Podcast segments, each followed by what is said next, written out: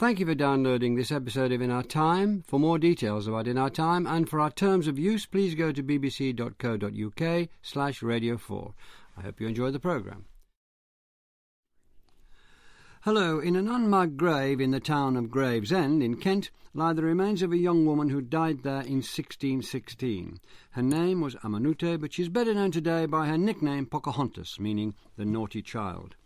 Although she died in her early 20s, Pocahontas has become one of the most celebrated figures of American history. Born into a tribe of Native Americans in Virginia, she's said to have famously intervened to save the life of an English colonist. Later, she converted to Christianity and married another settler, a rich tobacco planter. Her journey across the Atlantic and her appearances in London society caused a sensation, and in early 17th century England she was a celebrity, I suppose. Although comparatively little is known about her life, Pocahontas has become a foundation symbol of early America and inspired numerous books and works of art. With me to discuss the life and significance of Pocahontas are Susan Castillo, Harriet Beecher Stowe, Emeritus Professor of American Studies at King's College London, Tim Lockley, Reader in American Studies at the University of Warwick, and Jacqueline Fear-Segal, Reader in American History and Culture at the University of East Anglia. Tim, Tim Lockley, let's begin with the European settlement of North America. How advanced was that at the start of the at the end of the 16th, start of the 17th century? Pocahontas was born in uh, 1595 ish. Uh, North America was very much the poor relation uh, when it came to colonization of the Americas. Uh, the Spanish had been going to the Americas for about 100 years. They'd concentrated on the Caribbean, then in Latin America, specifically Mexico and Peru. North America was very much um, a wilderness. It was the land unknown. It was the uh, the land that they weren't that interested in. There'd been some exploration of North America in the 16th century. They hadn't found gold. They found lots of hostile Indians, and there'd been uh, very little permanent attempts to settle in uh, North America. There was a, the odd French fort, the odd fishing village, uh, until the Spanish settler settlement in Florida in St. Augustine in 1565. Uh, then there's a short lived settlement uh, which is led by the English in Roanoke Island in the 1580s. Uh, that disappears, probably wiped out by Native Americans by 1590. Uh, and then there's no more attempts to settle in North America until the English go to Jamestown in Virginia in 1607. But there is an attempt at an imperial development among the English, partly to rival the Spanish. There's a war with Spain going on, so that that's part of it. And also, rumours are emanating from the New World that there's gold in them, there are new worlds, and so on. Yeah, the, certainly North America was somewhere that was seen by the English as somewhere that could be attractive. Uh, they knew that the Spanish had got vast wealth from the Americas, and they, they think that maybe there is gold there and the Spanish just haven't found it, and that's one of the reasons they go. They also think that North America could be a good base in order to raid Spanish treasure ships that are coming back from the Caribbean. They also think there are crops, you know, uh, citrus fruits, vines, etc., that they can grow in North America uh, that they they would otherwise uh, have to import from other countries. So there are imperial dimensions there, and there's also a sense, I think, that by the early 17th century, empires and overseas ventures are what big powers do. The, yeah. the, the, French are doing it, the Spanish are doing it, the Portuguese are doing it, and the English are sort of lagging behind, and they're aware of that. Yeah, they had imperial longings. I think it was towards the end, about 1600, that John Dee, the the Queen Elizabeth I astrologer and alchemist and magician, coined the phrase "the British Empire." Yeah, ab- absolutely, and and they start to think about it in an imperial perspective. Mm. Um, but the government itself doesn't do a lot. Uh, it sort of sanctions uh, colonisation efforts, but it doesn't put state resources behind it. They're definitely funded and resourced by the uh, pe- people who go, usually by joint stock companies. And in the very early 17th century, a colony was established in Virginia. Yes. That, but that one held on. That one held on, but by the skin of its teeth. Uh, its earliest years are very, very fragile, and by, say, 1610, uh, it, it's in a state of decay. It's, it's, very much on the edge of destruction because uh, they'd sent a thousand people to Virginia in those three years, but in early 1610, there were only 60 of them left alive, and they'd been wiped out by disease, by Indian warfare. They were really clinging on by the, by the skin of their teeth. So the early years of Jamestown are incredibly fragile uh, and easily could have been wiped out in 1610. What saved? Where, where, where was what, what saved it? Uh, well, just as the uh, as the settlers who were who were there are leaving, they've given up. They were going to go back to England. Uh, they're halfway down the James River on the way to the Atlantic. They meet a new fleet coming from England with 900 new people, and the new governor forces those poor souls to turn around, go back home, and go back to Jamestown, which, which probably the last thing they ever wanted to do was to go back to this hellhole which they'd just experienced. Jacqueline Fear-Segal, there's a sub- there was a substantial local population of Native Americans. Can you tell us something about them, please? Yes, throughout the whole Virginia Tidewater area, there were around about 15,000 who are under the rulership of um, a Powhatan Indian. They are. It was a very complex society they'd built up, and he was still building a sort of empire, although it operated in a very different way. It was a matrilineal system, and so the inheritance was a went down the female line, but the ruler was always a man. And in these little towns, which were spread because there were a lot of waterways and estuaries throughout this region, and they always were on the edge of a waterway. In these little towns, there were what call, were called Waronse, which were sub chiefs who operated underneath the Powhatan, whose name was Wahunsenacah but he was called Powhatan as the, the ruler. What so, happened in these towns? Why did they become towns? Can you are these are these not a sort of nomadic scavenging people? No, no, no right. these are Good. not a nomadic right. scavenging the people. They are semi-permanent towns. So these towns are semi-agricultural. They're towns which are built out of saplings, which are lined with bark, and it's where people live. And in the areas around about are fields which they cultivate. It's the women that cultivate the fields. The women are the farmers, and they grow maize, corn, and squash and um, beans and of course tobacco, which was for them not the kind that was going to be commercial, but was for a, for ceremonial purposes. And then in all the surrounding area, the woodlands, that was also vital to them because that was where the men went out to hunt and where they collected nuts and berries. And then of course all around the, was the sea, so they'd also, also fished. So this is kind of this, these are self-sufficient communities, all bound together by language. They all spoke the Algonquin language, and moving around the waterways on these open, these um, flat bottom canoes that they dug out. So it was, if you like, self sufficient, quite happy community, but with enemies on either side because Powhatan was pushing out. And so one of the reasons he wanted to have the English on his side as he thought they would be useful as allies, first of all against the Spanish attacks, and secondly against enemy tribes that were around about. But he had trade lines right out to the west and up to the north. So it was on the, in the tidewater area, but it had tentacles, if you like, that reached across the continent. About how long had they been there? Do we know?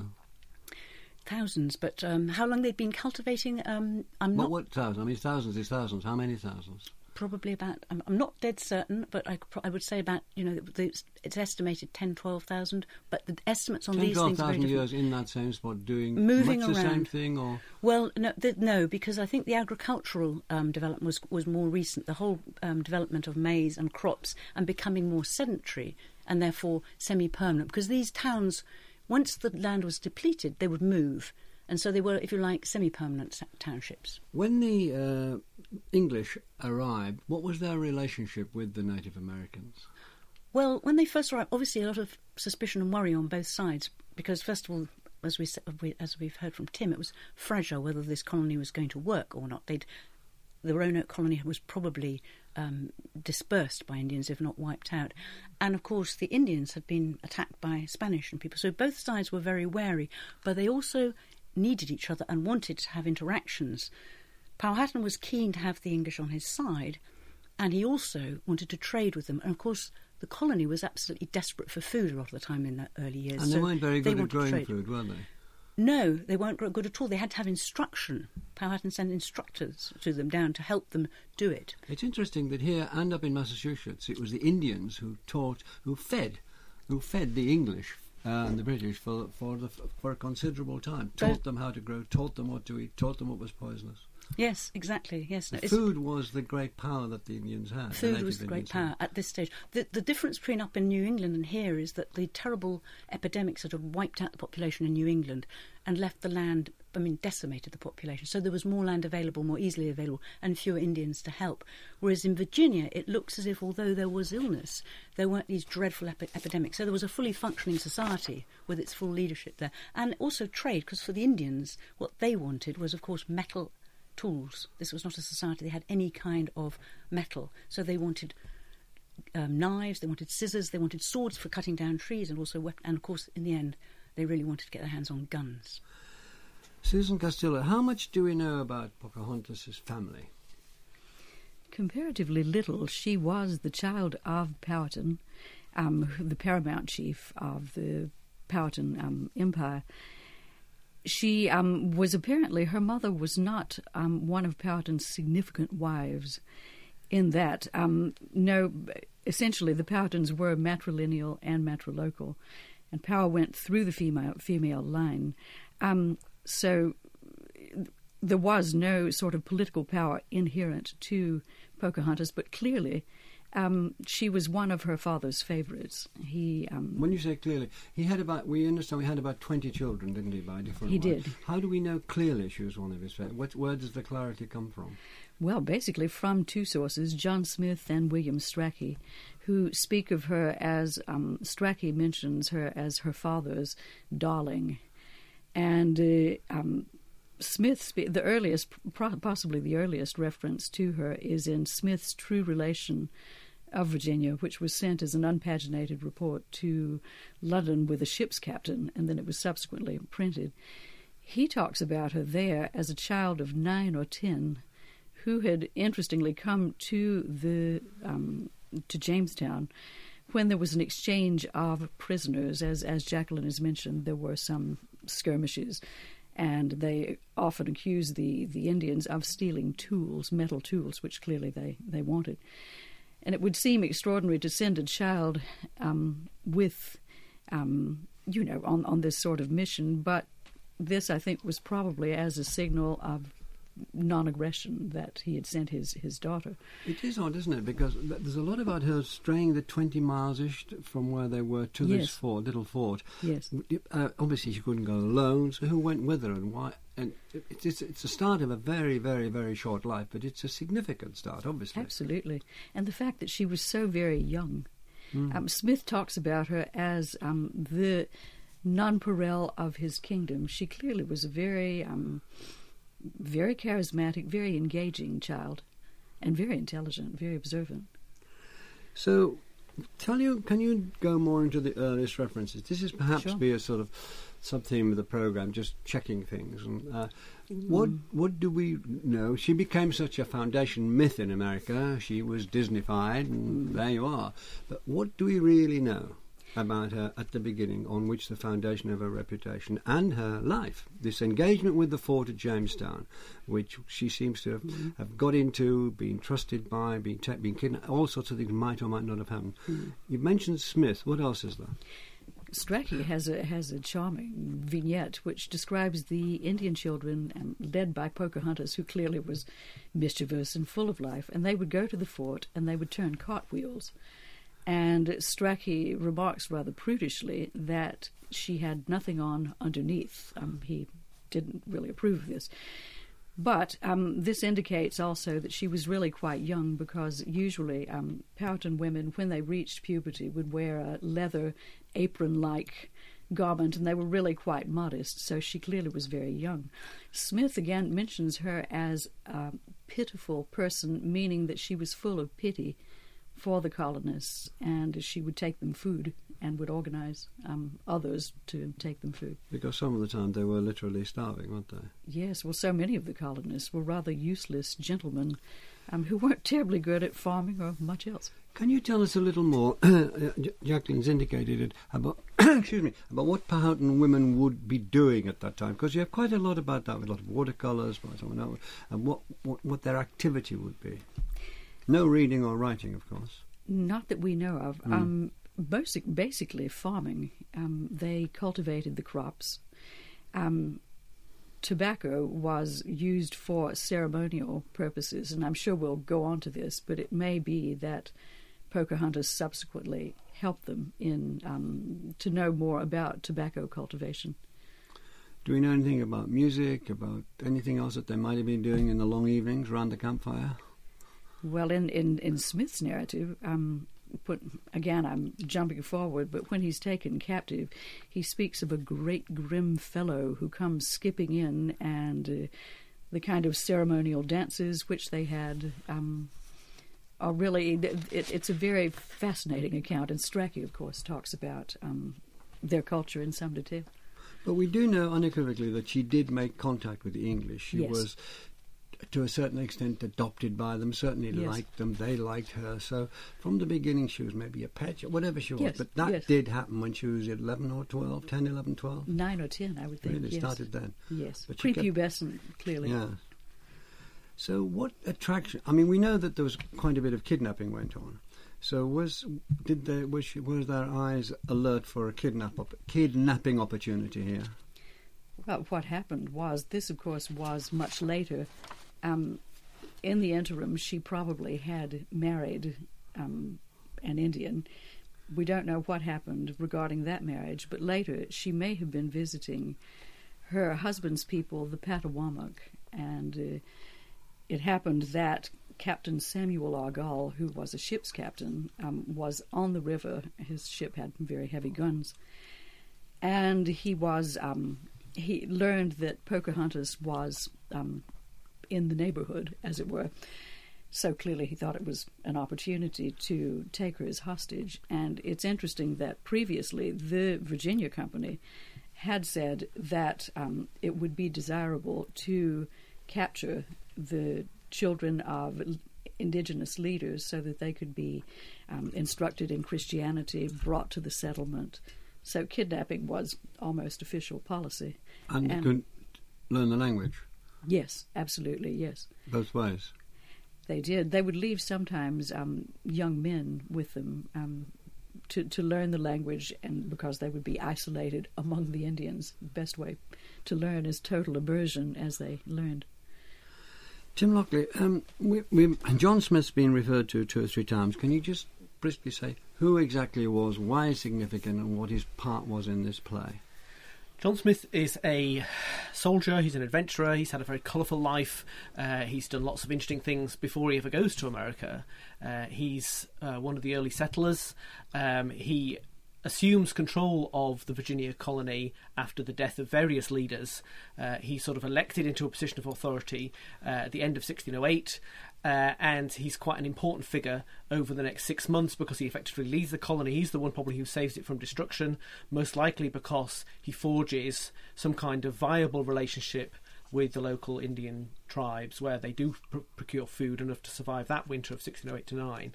And, and, and, and so there's a lot of ways in which he's a really important person.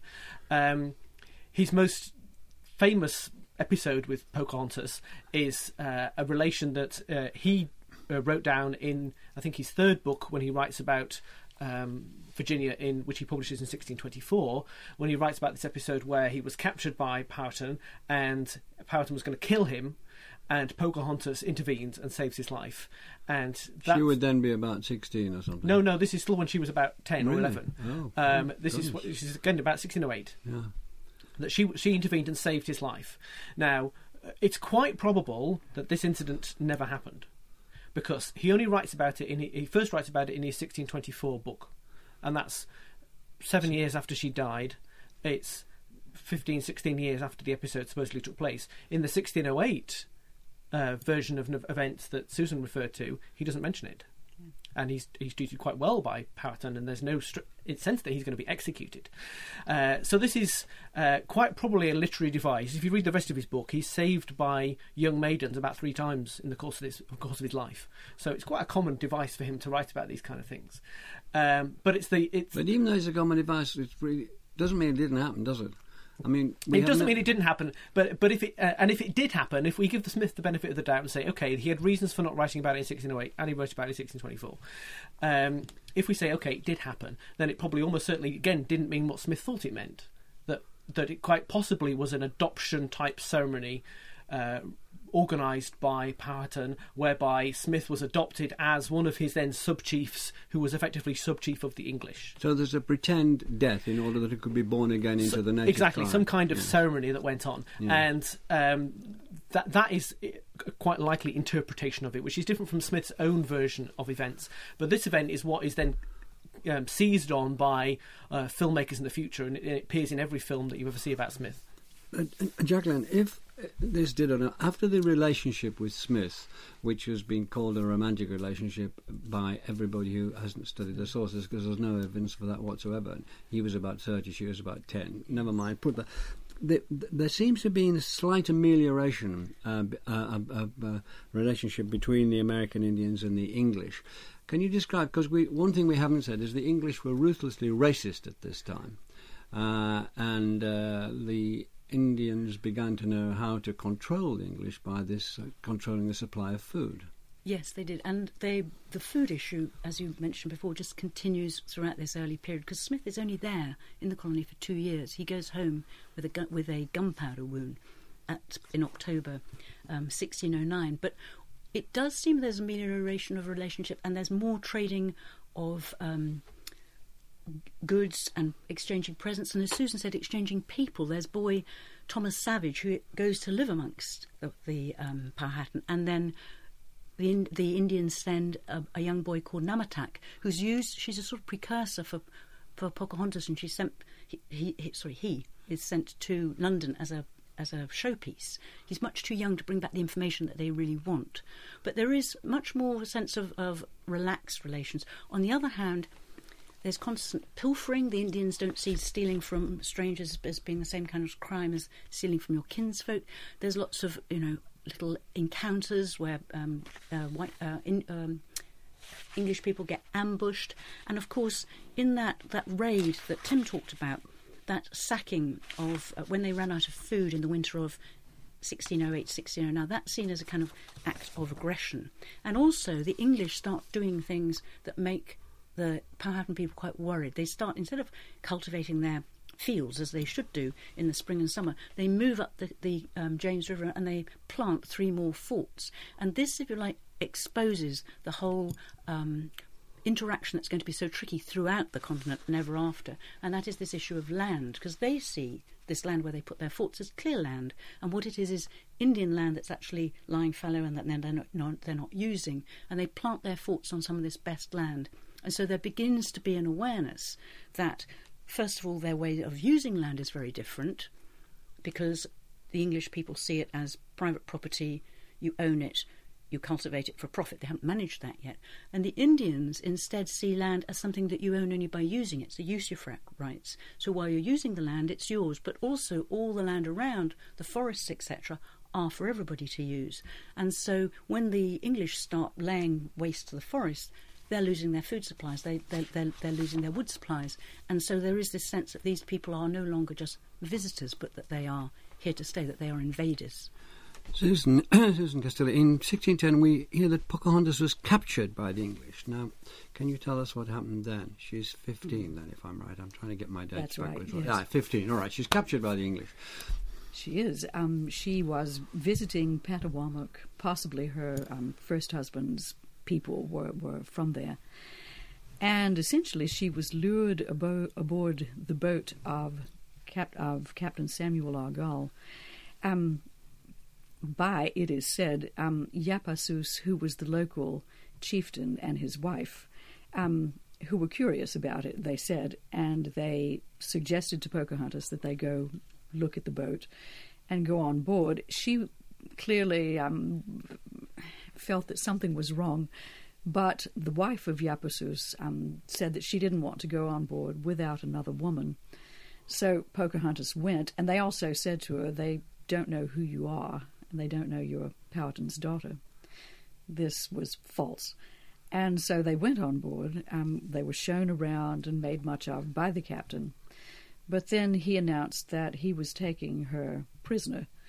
And uh, um, Yapasus, it is said, pretended to um, react with indignation. It seems to have been prearranged, but there are other versions of that. But still, um, it, it said that Pocahontas was, I quote, exceeding pensive, as well she might be. I'm sure she was frightened, you know. But um, she then was taken to Jamestown, where she was a prisoner. But she was um, instructed in Christianity by the Reverend Whitaker, and was again a, a young woman who was intelligent, personable, and it may be that it is during these sessions that she met John Rolfe. So let's talk about the Christianity first. So that implies that she knew quite a bit of English, or does it? Well, she was in Jamestown long enough, I think, so that she could learn English. She'd obviously been in contact with the English for about six years by now, and she'd been learning perhaps bits and pieces of English over that time. But she's immersed in Jamestown for, for about a year, during which time she becomes Christianized. The, the Christianization of the natives in inverted commas was either the redeeming feature or the sort of uh, sticking plaster uh, on top of the colonization project, wasn't it?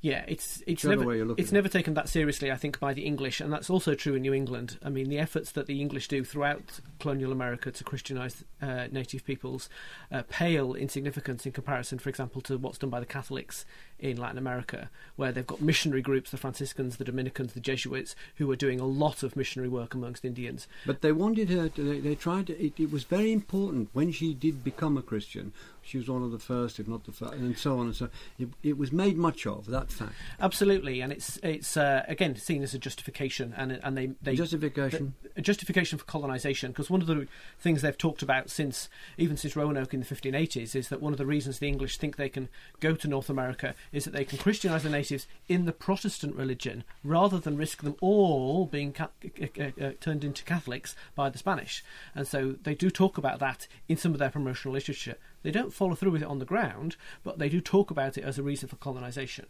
And very soon after that, she marries a man called John Rolfe, who's introduced a Caribbean strain of tobacco into the area, Yeah. which is much more profitable, uh, Yeah. although it scours the land much more effectively as well, Yeah. which, which, which displaces the Indian. But John Rolfe, who has been married once, marries her. Yes, he does. He is. Um, uh, he's he's been, previously been married. Uh, he was uh, one of those that had been on a, a voyage to Virginia in 1609. He's he's one of the ones who was shipwrecked on, in Bermuda. Uh, he loses his wife and child um, in Bermuda. He then travels back onto Virginia in 1610. Uh, he introduces Trinidadian tobacco, which becomes the mo- most profitable crop in Virginia.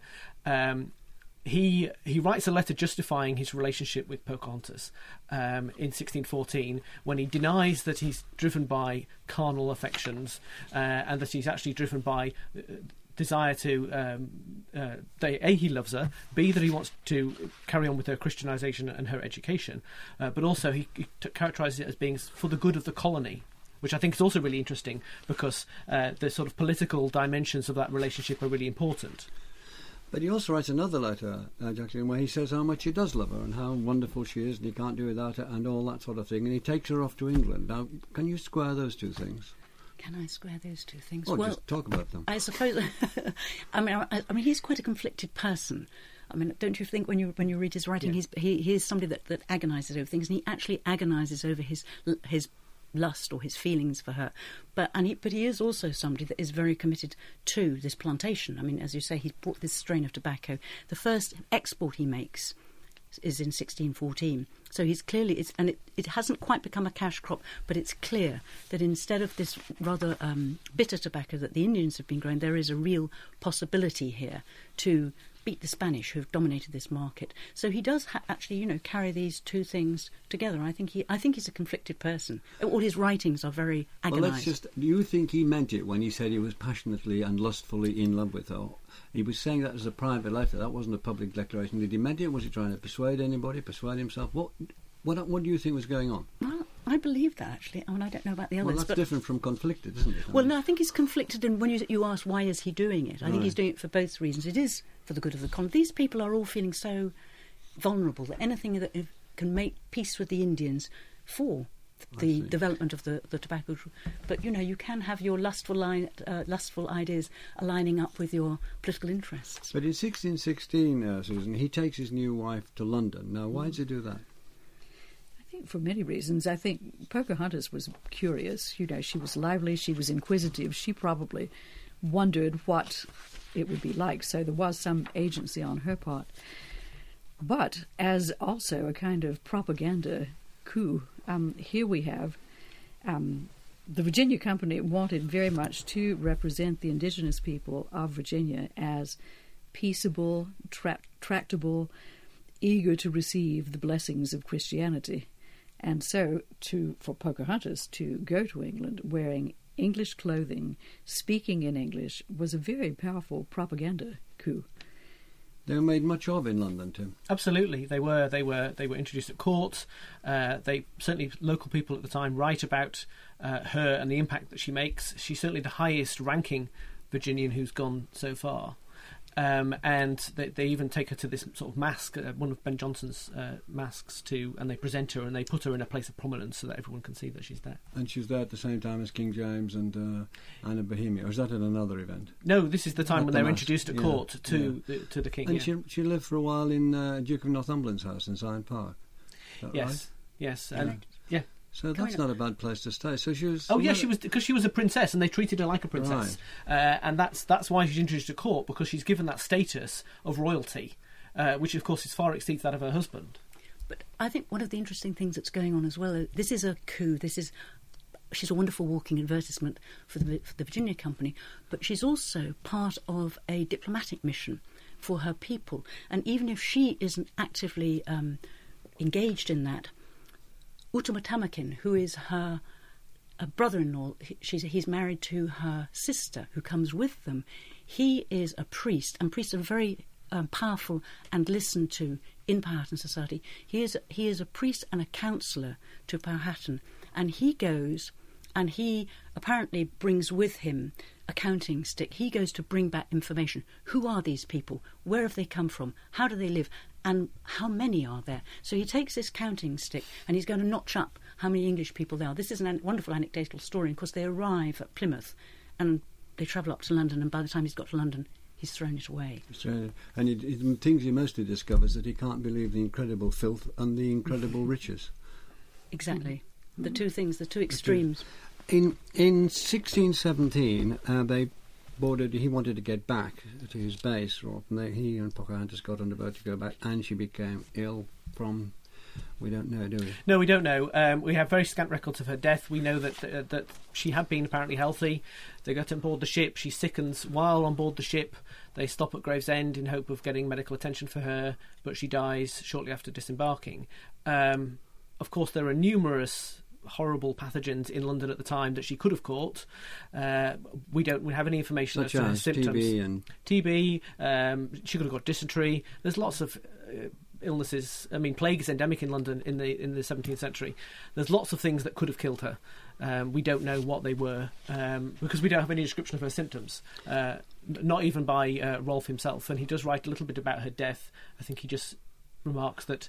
Uh, her final words were just ha- happy that her son was going to survive her and that he was going to be looked after. We do know, of course, that just she dies on the 21st of March, and we do know on the 10th of March that at Syon House, um, the Virginia Company come and they give £100 to Rolfe and his wife to set up a mission for native children. At that time, when that's signed over, there isn't any evidence that she's sick, so that the whole notion that she might be declining or had consumption doesn't seem to actually square. It sounds much more like it's some kind of ghastly dysentery Yeah, that happens very It's a quickly. fast-acting disease because it's a, it's a ten-day period when she goes from being healthy to being dead. The amazing thing, she's only about 22 or 23, Hmm. and this vast life uh, has happened to her. She's affected it. Um, what did her death, what effect did her death have when news of it got back to the colonies? Susan?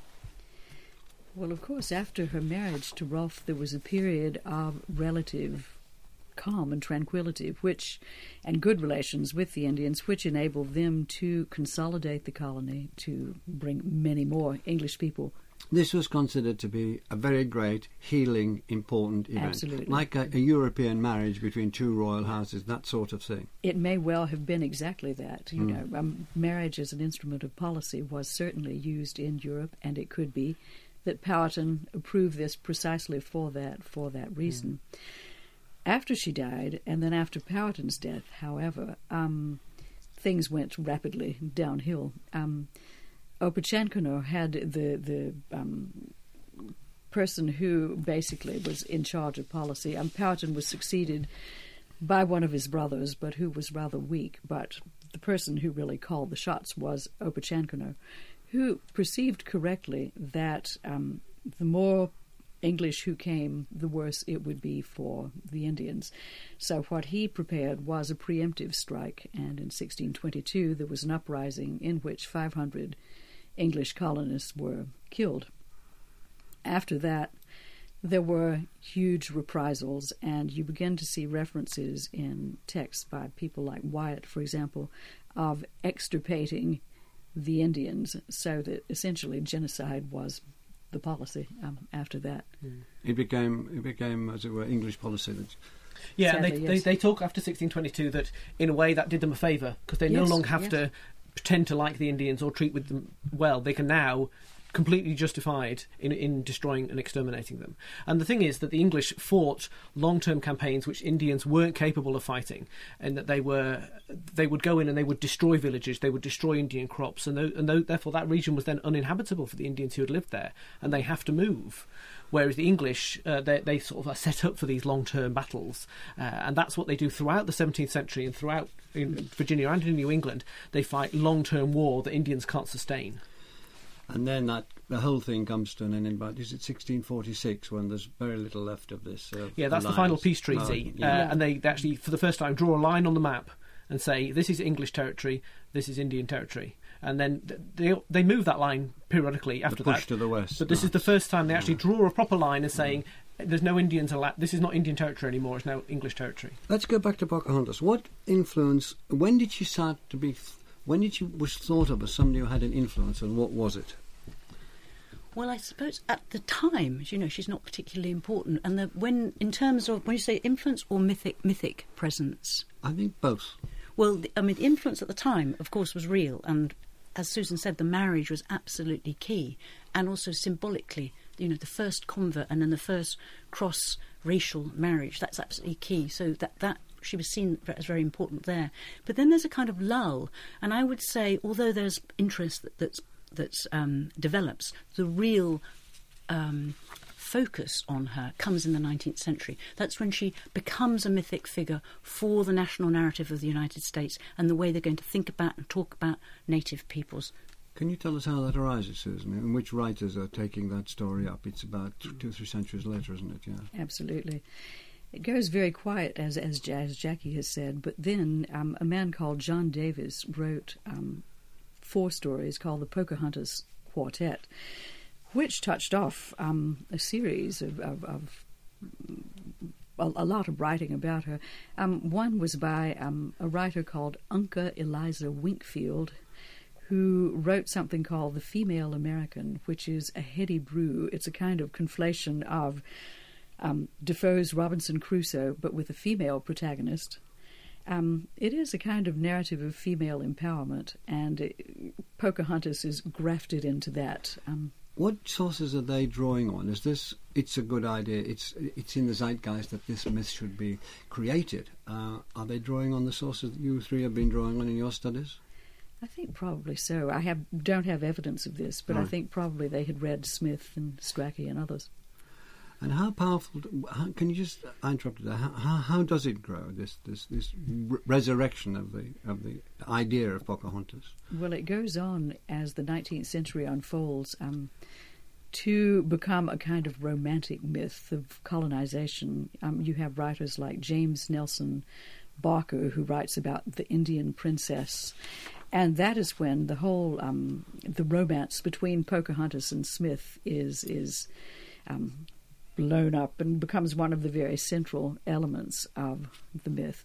Another writer, Robert Dale Owen, who was um, a social reformer, um, has a book again about Pocahontas, which is um, characterizes her as a kind of proto-feminist figure, and that was at the same time of Seneca Falls, of course, you know, the American women's rights movement.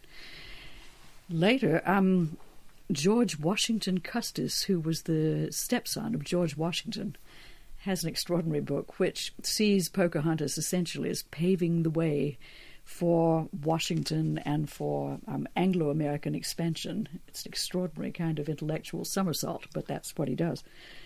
On, on this side of the Atlantic Ocean, uh, um, Jacqueline, what's happening here? Much writing about her here? Is there any continuation of the of the status she achieved so momentarily, as it were, in Jacobean time? You don't know. What about you? Um, I don't think there's much sense of, of people knowing a lot about her in, in England in the 19th century.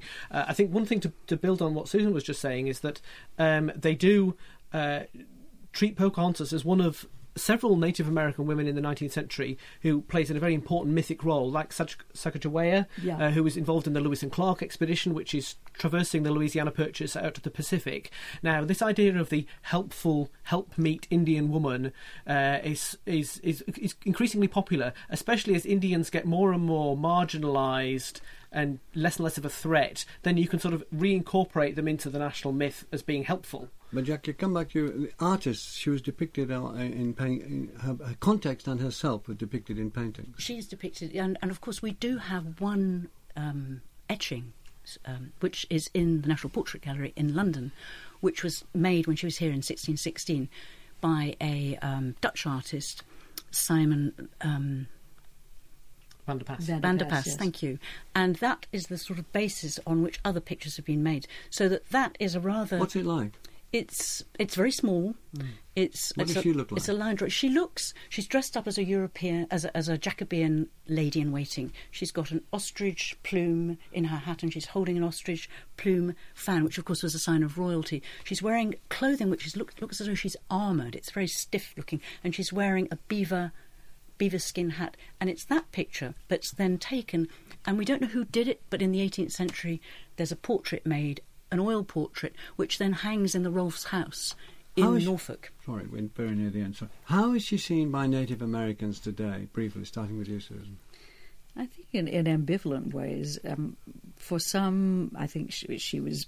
I think what there is is an attempt to give her agency once more, not as the passive victim of events, but rather as someone who was um, undertaking a role as diplomat, perhaps um, doing a bit of espionage for her father, um, not as a passive victim. I think. Yeah, and there's a retelling of the story that, that you you increasingly get in the last sort of decade from oral history from uh, Native Americans, which tells a very different type of story, which talks about, um, for example, that when she was kidnapped by the English, that she was quite possibly raped, that when she was taken back to England, she was quite possibly poisoned, um, and that's a very different type of history of of, of uh, Pocahontas uh, that is being told in the in the most recent times. And I, Okay. I think the most one of the most interesting things is the way in which the Virginia Indians have used the American created story to try and reclaim their identity as Indian people. Well, thank you very much, Jacqueline Fear-Segal, Tim Lockley, Susan Castillo, and next week, the history of the microscope. Thank you for listening.